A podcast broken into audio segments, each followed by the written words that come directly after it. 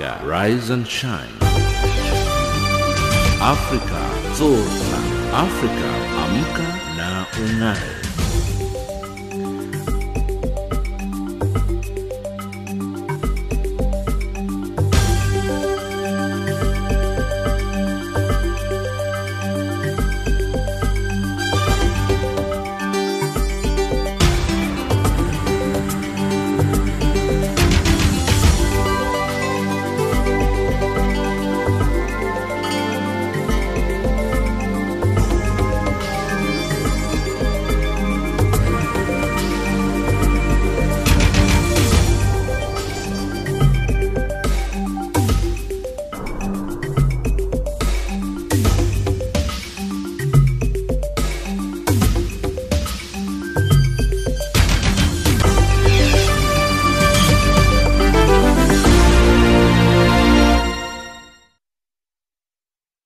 Africa, rise and shine.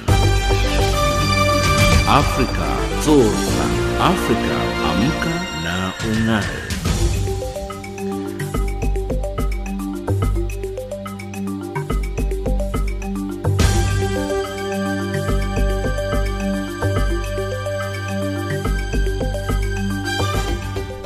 Good morning and a very warm welcome to Africa Rise and Shine. This is Channel Africa coming from an African perspective live from Johannesburg in South Africa.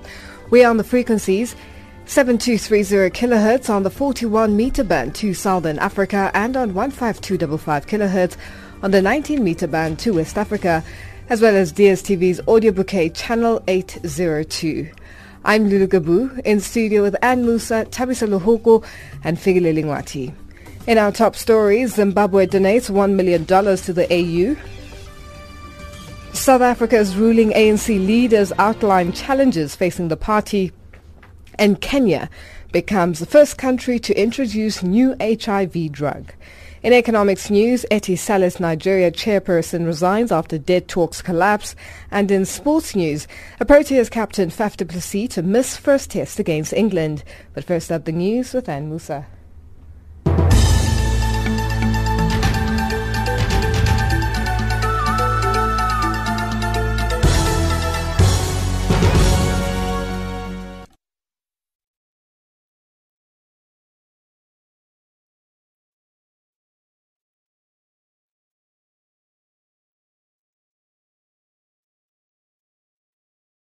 Last week. Captain Diodona Kasareka says Mai Mai rebels have taken over four localities in Fizi territory. Since Thursday, fighting has killed four rebels and a soldier. Canadian company Banro Mining Corp has said a convoy of 23 trucks belonging to contractors for the Namoya mine were trapped in the crossfire in Lulamba, which is controlled by rebels. The UN Refugee Agency, UNHCR, has warned that human trafficking is on the rise in Libya, but little is being done to shut down the multi-million dollar criminal industry, with data showing that the number of people arriving in Europe from the North African state continues to rise. The agency has called for action against armed gangs that control the practice. Libya has been torn apart by violence since the overthrow of President Muammar Gaddafi in 2011, but its strategic location continues to attract large numbers of migrants and refugees. UNHCR's Special Envoy for the Central Mediterranean, Vincent Cochetel. We should not dream about what can be achieved by humanitarian organizations like UNHCR, like IOM, or like other organizations. We can certainly do a bit more than we were able to do three months ago in Libya, uh, but the conditions remain very difficult in terms of access uh, to those in detention, those outside of detention. The UN's Deputy Secretary General Amina Mohammed says the United Nations and the African Union must work closer together to deliver on the promises of the Sustainable Development Agenda for Africa and its people. The focus of the 28th African Union Summit taking place in Ethiopia's Addis Ababa is on the youth with a call on leaders to invest more in young people to ensure a peaceful and prosperous future for Africa. Mohammed says the UN and AU's common goal would be to deliver on the promises of the development agenda for Africa and its people. South African opposition party, the United Democratic Movement, says it's concerned about the process followed by National Assembly Speaker Baleka Mbete in rescheduling the debate on the motion of no confidence in President Jacob Zuma. The party says the Speaker's decision to move the date from the 3rd to the 8th of August shows she did not consult with the leader of government business and the chief whip of the majority party as required by the rules. UDM Chief Whip Nqabayomzi Kwankwa.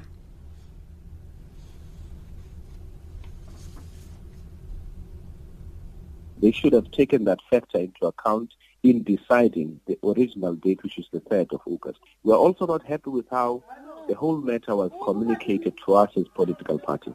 Because our view is that the speaker then, when she realized that there was a cabinet lekgotla taking place or that there was an oversight on their part, they should have written back to those political parties that requested the scheduling of the motion of no confidence and requested that it be rescheduled to the 8th instead of doing it unilaterally. And finally, thousands of police officers will fan out across New York City as the United States celebrates its July 4th Independence Day. One of the biggest public holidays in the U.S. culminates in a huge fireworks display expected to attract large crowds. Shawan Bryce Peace reports. The city's top cop says there is no credible terror threat to the city while warning that people should not let their guards down amidst the celebrations. Police Commissioner James O'Neill pointed to several thousand police officers who've been deployed for the four-day holiday weekend, including the NYPD's bomb squad officers in boats manning the surrounding rivers, while helicopters will patrol the air with NYPD spotters on rooftops. Police with canine units will be randomly checking bags at subway stations, while plainclothed officers will be mixed in with the holiday crowds. Police have also taken extra precautions in cities across the country, including Washington and Boston, among others. And that's the news headlines at 8.30 Central African Time. Africa, rise and shine. Africa, zorka. Africa, amka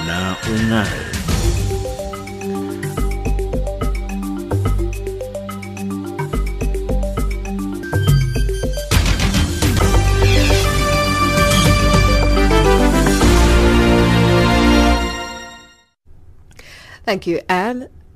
In our top story, the 29th African Union Summit is underway at the AU headquarters in Ethiopia.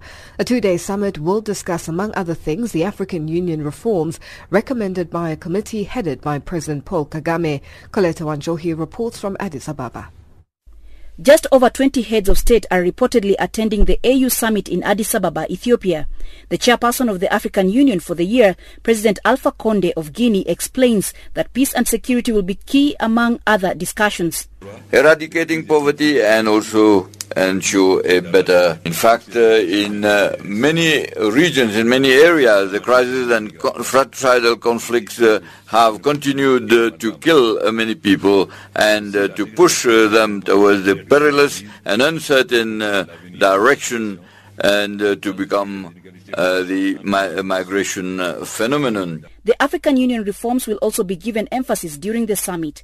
The AU reforms are targeting institutional reforms as well as policies that will guide the continent towards self-economic dependence. Part of the reforms will push for smart working of the African Union and the chairperson of the African Union Commission, Mohamed Faki, says this will mean Africa has to be more cautious to implement what it decides. But we have the unfortunate habit of taking an infinite number of decisions on an uh, infinite number of issues and themes without significant consideration of the modalities for the implementation. Most of these decisions end buried in our drawers. Everybody agrees to say that this way of doing things is hugely detrimental to the credibility and the image of our organization. The summit will also tackle issues of how to combat terrorism, prevent illegal migration from the continent, and empower the youth to be more involved in development of the continent. Coletta Wanjohi for Channel Africa Radio in Addis Ababa, Ethiopia. Zimbabwe's President Robert Mugabe has called for more innovative ways of funding the African Union programs. He was speaking at the 29th ordinary session of the AU Assembly in Addis Ababa, Ethiopia, where he handed over a $1 million check to the Continental Bodies Foundation. The money was raised from the sale of his head as well as those donated by Zimbabweans. Amos Pacho reports from Addis Ababa. President Mugabe says his donation is in response to a call made by the AU Foundation during a summit in Johannesburg in 2015 that member states contribute towards its purse. As an African and a farmer, a donation of cattle came natural to me, given that our continent is rich in cattle and cattle are held as a store of wealth. When I returned to, to, Zimbabwe and informed my party and people of this pledge, they said to me, ah, Comrade Mugabe, Comrade President, this is a very innovative idea for a very noble cause and we would like to be part of it. They therefore joined hands and mobilized more cattle over and above my personal pledge. Mugabe says it's not going to be easy for the continent to win itself over from the donor syndrome. I am aware that this humble gesture on our part has no universal application, but it demonstrates what is possible when we apply our minds to the most urgent task before us of finding alternative and innovative ways of funding our union and in particular Agenda 2063. As I have said before in this assembly, unless and until we can find our own programs, the African Union will not be truly our own. On a lighter note, this is what President Mugabe had to say about his donation. The cattle that were sold on auction were seen by, the, by us and they admired them. They saw the cows that moved soprano with their lesser ones, their lesser ones moving alto and tenor, and the, bar, the bulls naturally supplying the bass and the protection of the family. President Mugabe urged other African leaders to emulate the method he used to raise funding for AU programs. I'm Amos Pacho in Addis Ababa, Ethiopia. Whether they are run by men or women, sadly the statistics show that most startup companies will fail. The failure rate is particularly high though in Zimbabwe where many businesses, large and small, are closing down simply because there is so little money circulating the economy. But some Zimbabwean startups are bucking the trend, not just surviving but thriving without any need for outside funding, as the BBC's Shingai Nyoka reports from Harare.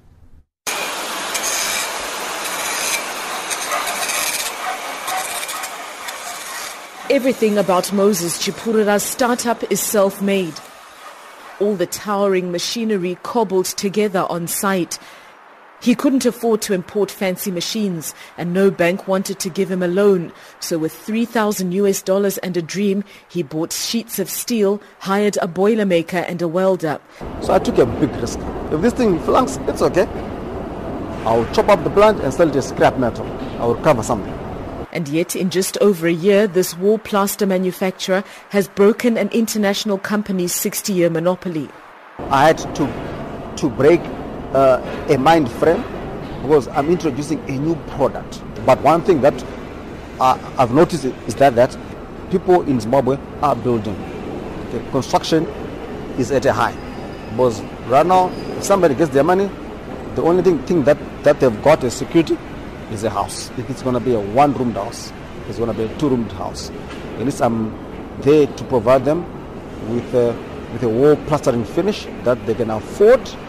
Only one in five adults has a formal job in Zimbabwe, and trade unions say over 200 companies closed down last year because of the weak economy. But startups are taking over the empty factory shelves left by the big corporates, and it's what's keeping the economy ticking.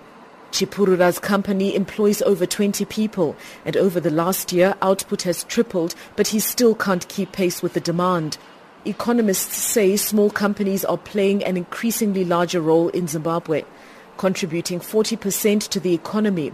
And while they don't have the same access to financing or the same equipment of their corporate rivals, they have some competitive advantages.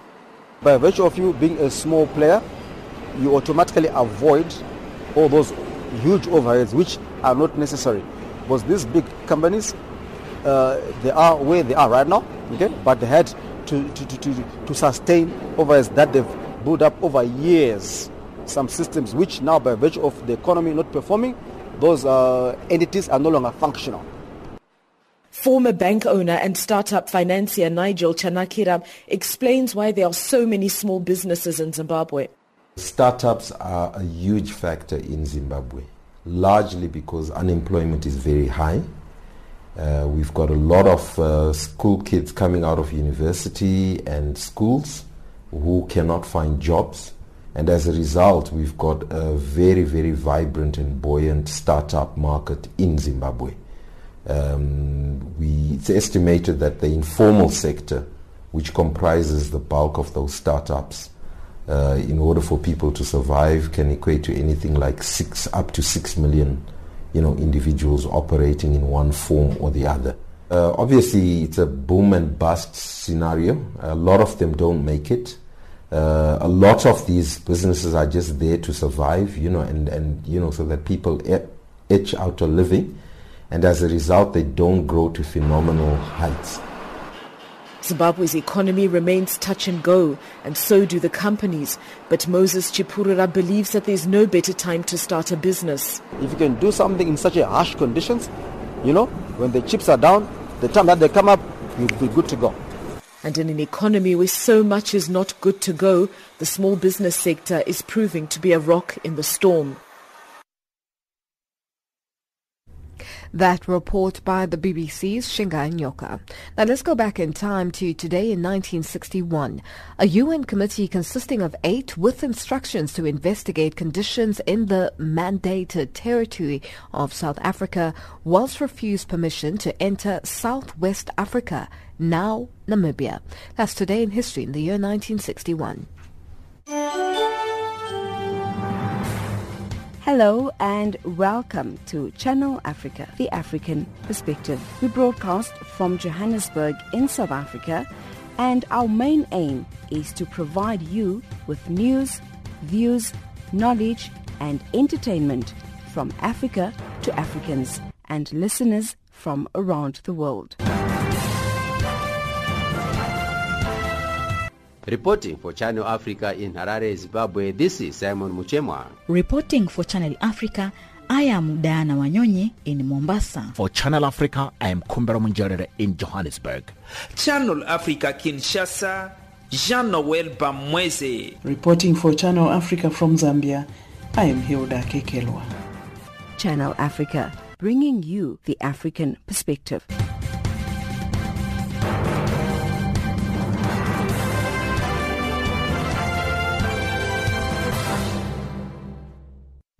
It's 8.19 Central African time and you're listening to Africa Rise and Shine. We're coming to you live from Johannesburg in South Africa.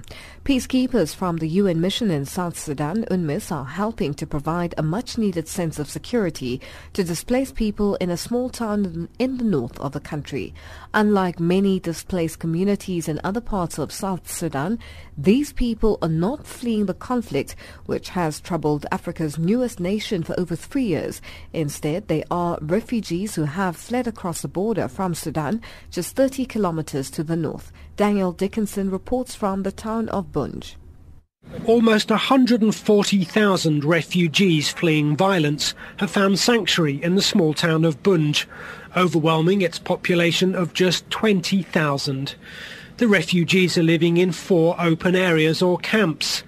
And as Andreas Fiordome of the UN Refugee Agency, UNHCR, explains, their presence has led to some tension. As you can see, Bunj is a small town with very limited resources such as water, uh, health facilities, education facilities, not adequate for the host community. And then with the refugees, this creates a bit of conflict between them whilst the host community perceive the refugees as intruding or competing for the same limited natural resources. The refugees started arriving from Sudan from 2012 onwards, following the outbreak of conflict between armed forces of the government of Sudan and the rebel group, the Sudan People's Liberation Movement North, or SPLM-N. A 150-strong UN peacekeeping contingent, mainly from Rwanda, operates from a small base in Bunj, patrolling the roads. They provide a secure environment for the local community, refugees and humanitarian workers, a job for which the head of UNMISS, David Shearer, thanked them when he visited Bunj recently. We appreciate the work that you are doing, um, both for the people of South Sudan, uh, most importantly, but also for the United Nations and for Rwanda as well. I think Rwanda should be proud of what you're uh, doing here on the ground. The area has also witnessed sporadic fighting between South Sudanese government forces and opposition fighters known as the SPLA-IO. This has led to greater insecurity and instability in the region. Mr. Shearer said the peacekeepers provide an important protective presence and contribute to peacemaking efforts. It's a crossroads for a lot of different conflicts that are happening, and that makes it very volatile. Um, and it's also therefore makes it very important that we uh, have our presence here and that they are able to provide some confidence to the humanitarian agencies that are working. Grasses and crops have burst into life in Bunj following the start of seasonal rains, covering the landscape in shades of verdant green. Animals crisscross paths, peanuts are sold on the roadside. It all creates an impression of a lively and relatively comfortable village life, but tensions remain. UNHCR's Andreas Fiordome said a joint peace council has been formed by the agency and local authorities to encourage refugees and the host community to work together. The essence of this is to ensure that the refugees and the host are together, have a common space to express their grievances, to dialogue, and then discuss whatever issues that come. It also serves as a valve you know, for diffusing any tension that may be brewing within the two communities. Those communities are working collaboratively. They've committed to finding peace at a local level in the face of insecurity across the border in Sudan and the continuation of the conflict across South Sudan. Daniel Dickinson in Bunj in the far north of South Sudan. Let's go back in time to today in 1979. Ahmed Ben Bella, former president of Algeria, is released after 14 years in prison as a political prisoner. Ben Bella was instrumental in Algeria's fight for independence from Fra- France and he became the country's premier in 1962 and was elected president in 1963. Bella's popularity began to decline after his presidency following his eccentric and arrogant behavior coupled with his increasingly autocratic rule. That was today in history in the year 1979. Africa, rise and shine. Africa, zorka. Africa, amka na ungae.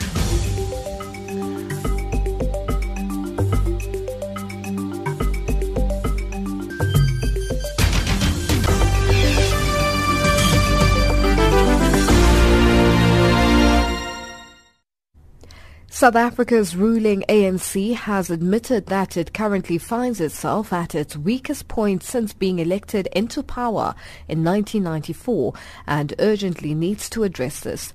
Chair of the Subcommittee on Strategy and Tactics, Nathi Mthethwa has outlined the challenges facing the party at the ANC policy conference currently underway at Nasrec, south of Johannesburg. He says the meeting is working out ways to overcome them. Mbali Sibanyoni reports. ANC policy chairperson on strategy and tactics Nathi Mthethwa says it's not inevitable that liberation movements will lose power after 20 years, as is often recorded. He says ANC is determined to buck this trend. The root causes are understood in our situation as subjective. We affirm that if we correct those subjective factors, we'll be able to continue with the project of transforming our society with the ANC at the helm. And uh, we, we, we look around us, we look at different uh, liberation movements, uh, some who indeed fell flat after uh, attaining freedom, especially two decades thereafter. Mthethwa also added that as the ANC tries to address issues around white monopoly capital, it should be careful not to replace it with black monopoly capital. Monopoly capital has to be addressed understanding the colonial character of the economy of South Africa. And our approach is monopoly capital. What that means is that whether today white monopoly capital is a dominant force within our economy, or maybe a hundred or fifty years from now, it becomes black monopoly capital. Our attitude is on monopoly capital. The ANC chair on strategy and tactics further told journalists that the ANC knew that it was never going to be easy for BRICS to grow in a world which is still dominated by first world countries. But they are not going to get, uh, they are not going to be uh, loved by everybody. It's politics. Uh, they are not going to be loved by everybody. Um, and, and if there is no way of changing the regime peacefully, we have seen that the status quo would even use military means uh, to, to get to that. If you look at Libya, what is happening, Mthethwa says the ANC has not yet considered consulting other political parties on a possible coalition for the upcoming 2019 general elections. Last year, during the local government elections, the ANC lost three of its key metros through coalitions by opposition parties. We don't believe that uh, we should uh, be preoccupying ourselves with coalitions. Firstly, it's a very self-defeatist position or stance to take, you know. But secondly, we have conviction that we know what answers are, and those answers are in our hands, and we should actually do that which we say are our weaknesses, correct them, reclaim the lost ground, reconnect with, the, with our people, the conference will tomorrow continue with commissions as well as briefings over what has been discussed over the past couple of days. Ambali Sibanyoni in Johannesburg. Let's go back in time to today. In 1976, Israeli commandos raid hijacked airliner in Entebbe, Uganda and rescue 103 hostages. Four Israelis, seven hijackers and about 20 Ugandan soldiers were killed. That was today in history in the year 1976. The world remains beset by so much human suffering, poverty, and deprivation. It is in your hands to make of our world a better one for all. From July 18, raise your hand and make a dedicated effort to keep helping others in any way you can. Make every day a Mandela Day. It is in your hands to make a difference.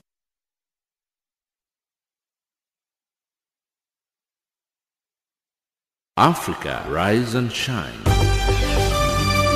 Afrika zorka. Afrika amka na ung'are.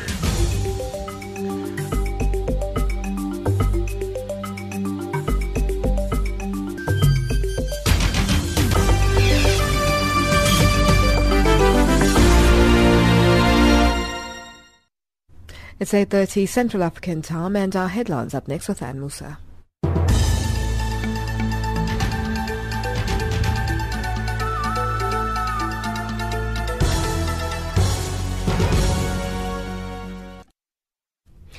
Very good morning to you. I'm Anne Musa. The Democratic Republic of Congo's army says at least five people have been killed in fighting with an armed militia in the eastern South Kivu province since last week. The UN Refugee Agency has warned that human trafficking is on the rise in Libya, but little is being done to shut down the multi-million dollar criminal industry. And Venezuelan President Nicolas Maduro has dismissed moves by the opposition to hold a nationwide vote on his proposal to form a constituent assembly to replace Congress. Those are the stories making headlines.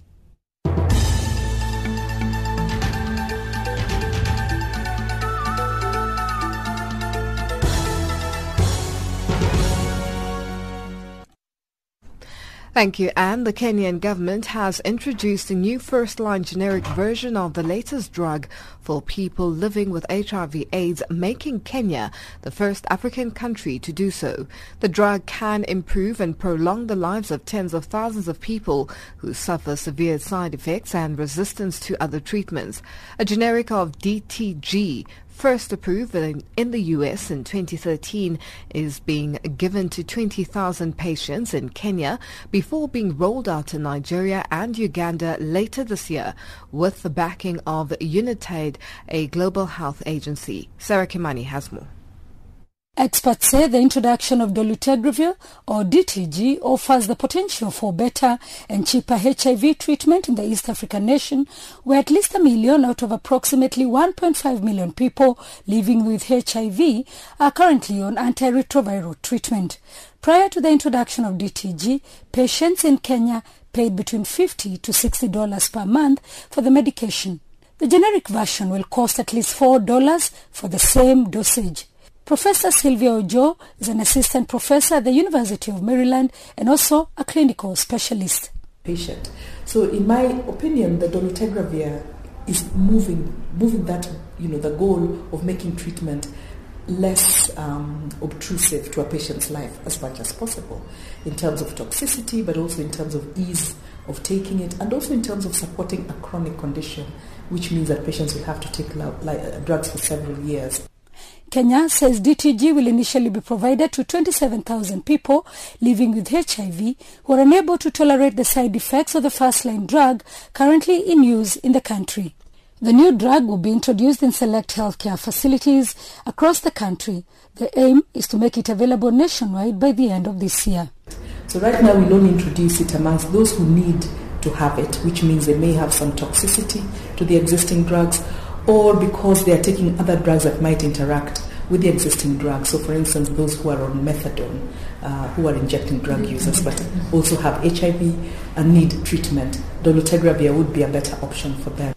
The introduction of dolutegravir in Kenya is supported by the country's health ministry and Unitaid, a Geneva-based non-governmental organization. It is part of a project aimed at accelerating access to affordable treatment in 11 countries, among them Kenya, Malawi, South Africa and Cambodia. Sarah Kimani, SABC News, Kenya. Coral reefs around the world are vanishing at an unprecedented rate as highlighted at the UN Ocean Conference in early June as part of an effort to find out why and to reveal the underwater mystery of coral reefs to the world. Self-proclaimed coral nerd Zach Rago took part in the new documentary Chasing Coral, which was screened recently at UN headquarters in New York. Short over three years and three years ago and involving 650 rather shot over three years and involving 650 hours underwater. The film directly speaks to Sustainable Development Goal 14 on preserving life below the water. Rago explains just how he got hooked on the sea.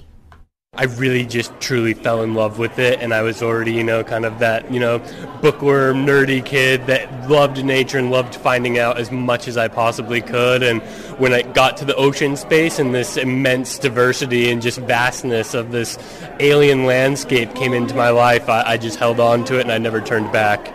Can you describe for us what it was like when you saw the reefs?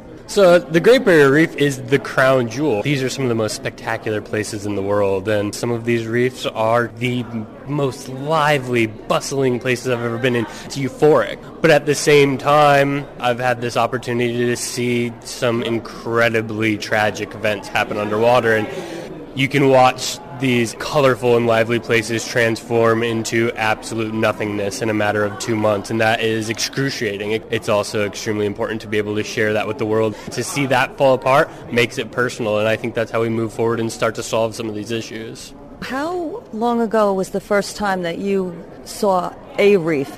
Probably eight years old and would have been on the big island of Hawaii. So that's really where my first connection with coral started and, and, my love and infatuation. And I've been diving ever since as a job and as a hobby and as a passion. Have you been back to that first diving site? I have, but I haven't been back in a long time, and I would fear the worst for when I do make it back there. They are unlikely to be what they used to be. The term coral bleaching, what does that really mean? So coral bleaching has gotten a really bad rap over the years, mostly because it's affiliated with death and it's just simply not true. We termed it bleaching because these corals turn white. You begin to see their, their stark white skeletons underneath as their plants leave their tissue. And the plants are what gives them these colors. But when that coral is white, it's actually not dead. These corals are amazingly efficient at what they do. They get rid of the plant because if they don't, they will die. It is actually a fantastic survival survivalship mechanism, bleaching. But it does not mean they're dead. They have relieved themselves of their main energy source, their main food source.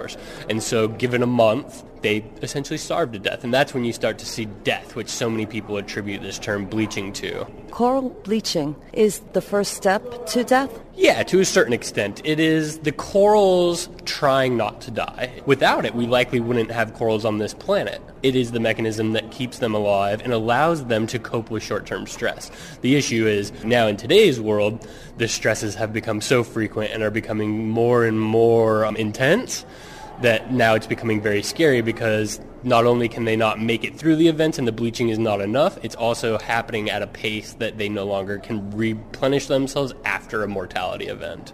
Some corals went day glow. So there's also this phenomenon of fluorescing. In the same way that bleaching is really a last-ditch effort to, to survive, fluorescing also acts as that. It's the true last-ditch effort. With their food source gone, these corals are limited in the energy that they can expend. With a fluorescing coral, these corals are under stress and they've now made an active decision, to take all remaining energy and put it into basically a sunscreen to protect itself from UV that's affiliated with the heat.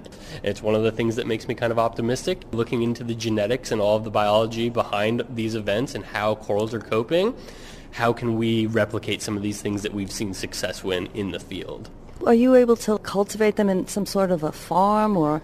There's a variety of research that's actively ongoing, particularly with this notion of pushing corals forward or even kind of as we call assisted evolution.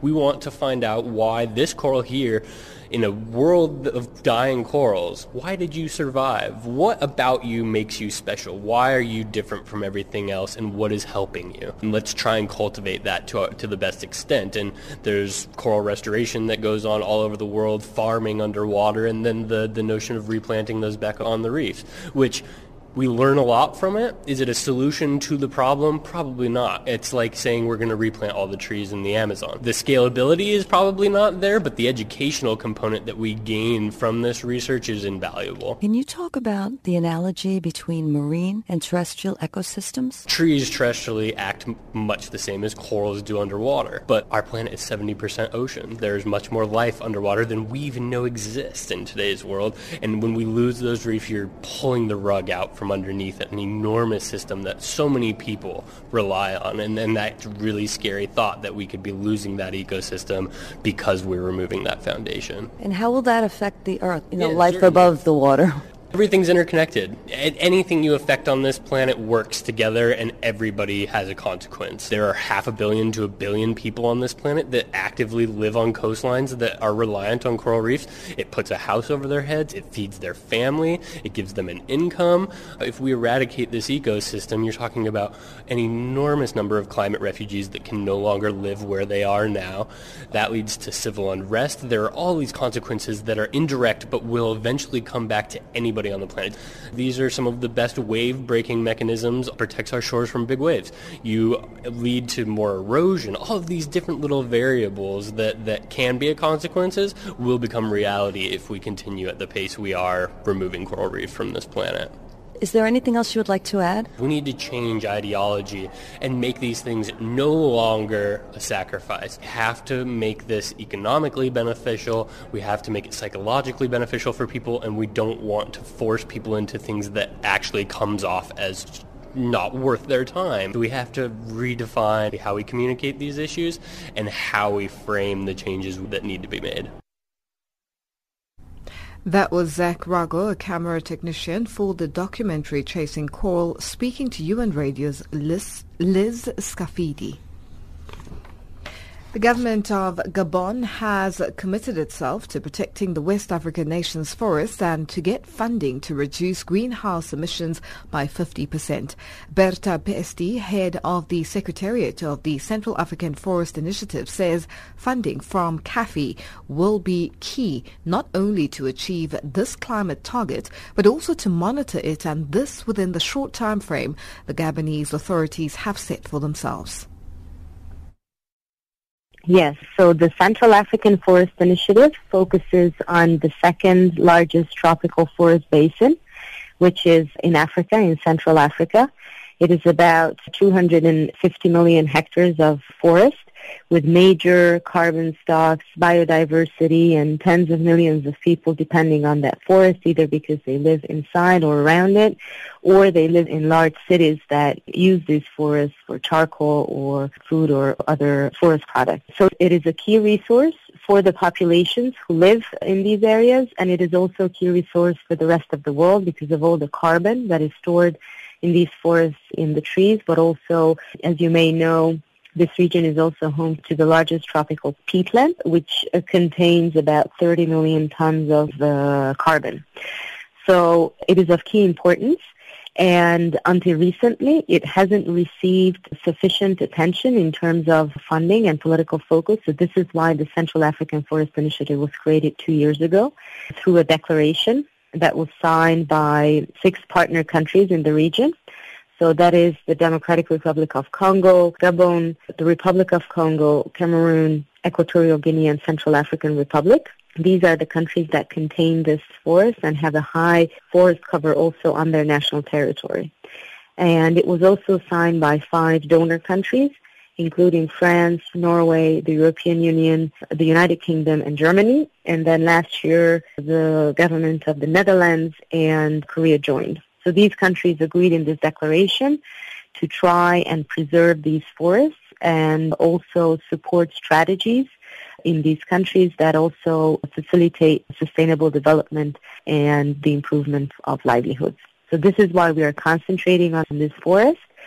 And at this stage, we have already signed two agreements with two countries. The first one was signed last year with the Democratic Republic of Congo that holds the majority of these forests a letter of intent was signed between CAFI, the Central African Forest Initiative, and the government of DRC. And now the second agreement was signed between CAFI and the government of Gabon last week. And uh, talking about the, the Gabonese government's commitment to protect these forests uh, to reduce emissions by 50%, how would that be achieved? Okay, so the support that CAFI provides and this agreement that we have signed is actually built into a larger framework that the government of Gabon already developed. This is not new in terms of the vision. In 2015, the government submitted its intended nationally determined contribution, the INDC, to the United Nations Framework Convention on Climate Change.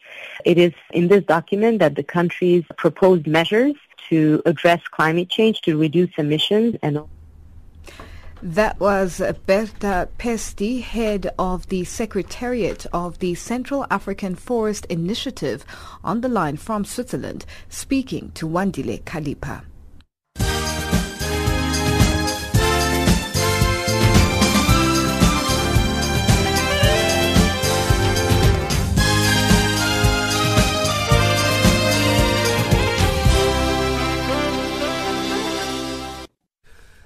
Amtabiso Lohoko. Zimbabwe has auctioned cattle worth a million dollars to raise money for the African Union Foundation in order to end what President Robert Mugabe called the donor dependency syndrome. Mugabe handed over a check at the African Union Summit in Ethiopia. The BBC Shingai Nyoka reports.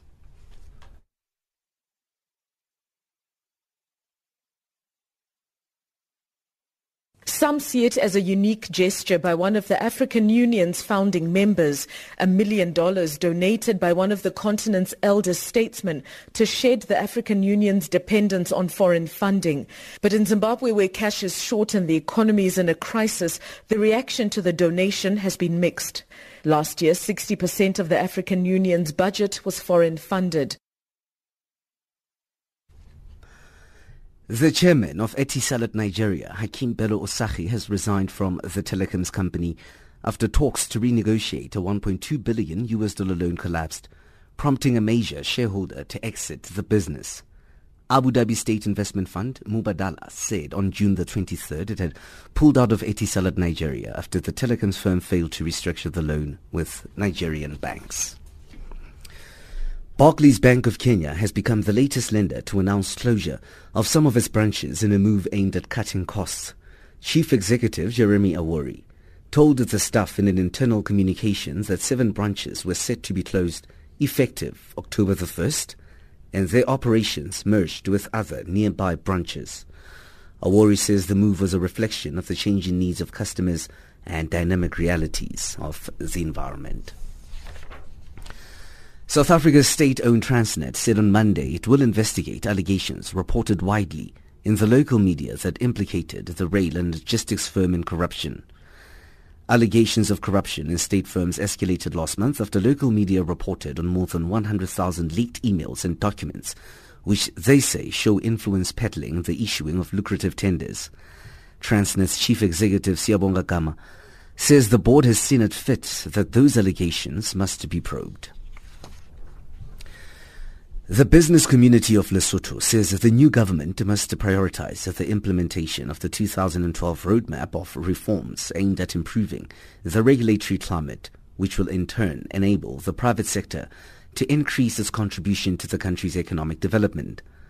All Basotho Convention leader Thomas Thabane was last month sworn in as the new Prime Minister after his party emerged the biggest winner in the snap polls on June the 3rd that were held in the aftermath of the first much no confidence vote that was passed by the then opposition on the seven parties coalition government headed by Pakalitha Mosisili. The ABC subsequently combined its 48 seats with the Alliance of Democrats Basotho National Party's five and the Reformed Congress of Lesotho's one, enabling them to pass the 61-seat threshold required to form government in the 120-seat National Assembly. The US dollar trades at 13.12 in South Africa. It's at 10.16 in Botswana and at 9.09 in uh, Zambia.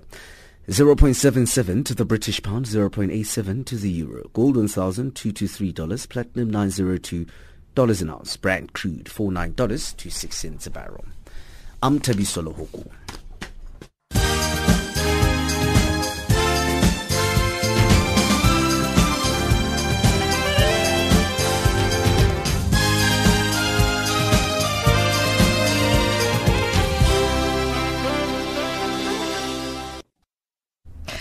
you know, everyone's been focusing on other sporting news and uh, it seemed to have gone under the radar, the fact that Bafana Bafana lost. Well, yeah, you know why? Because of the COSAFA Cup. The COSAFA Cup, it's it's one of those cups uh, or those tournaments that are not rated as the the FIFA ranking tournaments, Mm, and even mm. the players don't don't even they don't even think twice Mm. to to to refuse to uh, to attend or to, to, to honor the the collapse. Hmm. Yeah. But well, they lost. And Give they us lost, an update. and they lost to Tanzania. The Exactly. 163 63rd rank. 63rd. Yeah. You don't even know how to say it properly. 160. Give us an update.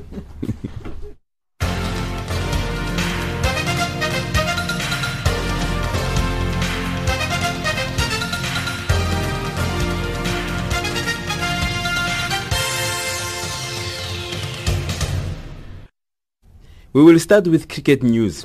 Cricket South Africa CSA has confirmed what many South African cricketing fans feared the most when they announced that Proteas Test captain Faf du Plessis is out of the first test against England starting on Thursday.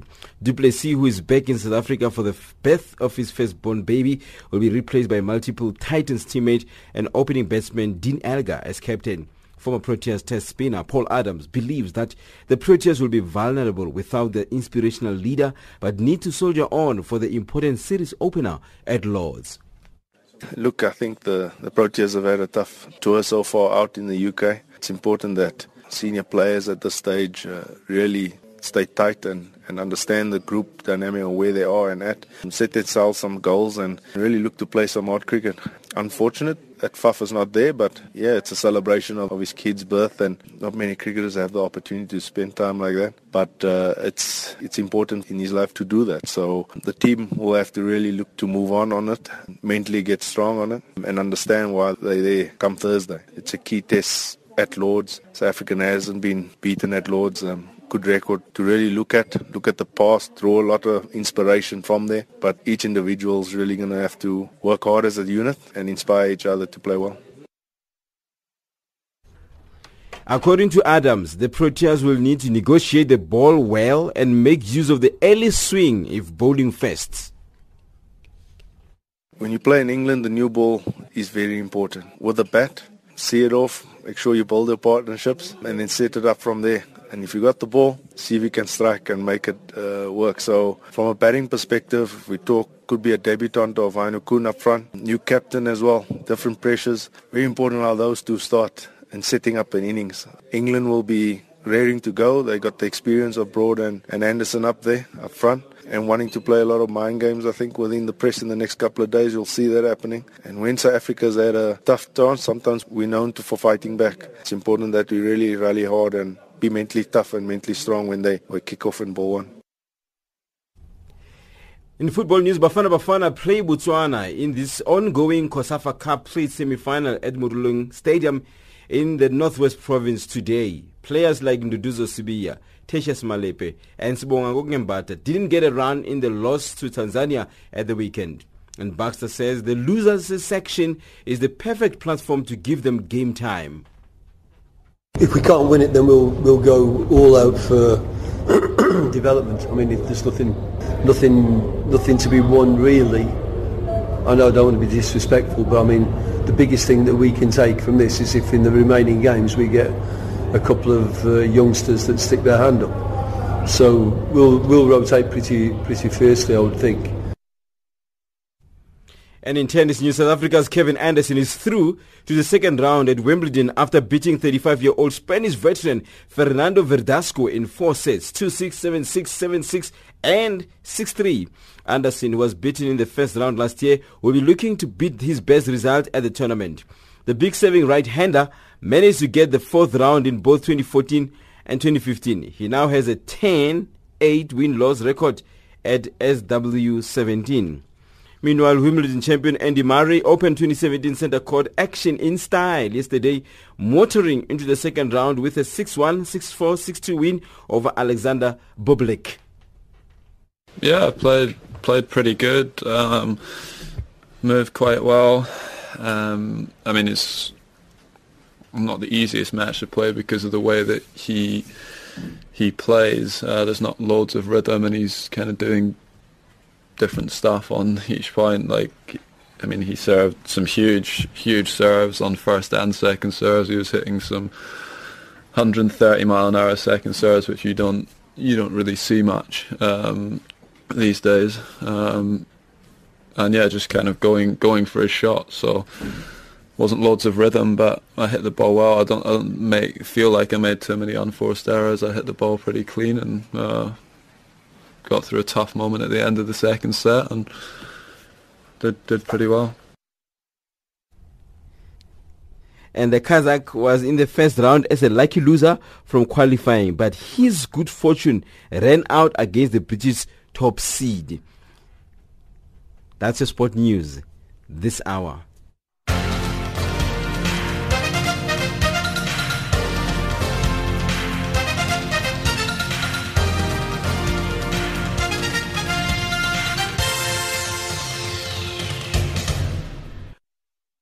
Africa, rise and shine. Africa, zorka. Africa, amka na ung'are. Recapping our top stories in Africa Rise and Shine at the Sawa, Zimbabwe donates $1 million to the AU. South Africa's ruling ANC leaders outline challenges facing the party and Kenya becomes the first country to introduce new HIV drug. That wraps up Africa Rise and Shine today. For myself, Lulu Gabu, producers Pumutso Ramagadza and Jane Rabutata, technical producer Mario Edwards and the rest of the team, thank you for joining us. For comments about our show, send us an email at info at channelafrica.co.za or tweet us at Rise Shine Africa or send an SMS on 277 969 57930. Are taking us to the top of the hour for the news on the frequency 7230 kilohertz on the 41 meter band to Southern Africa is Mattafix with a song titled Living Darfur.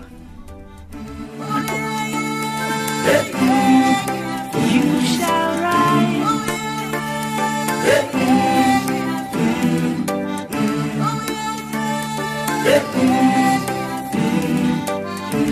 There's disaster in your boundaries in your path. What do you desire when lifts you higher?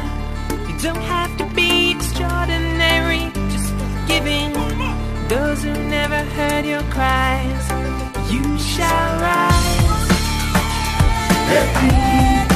You shall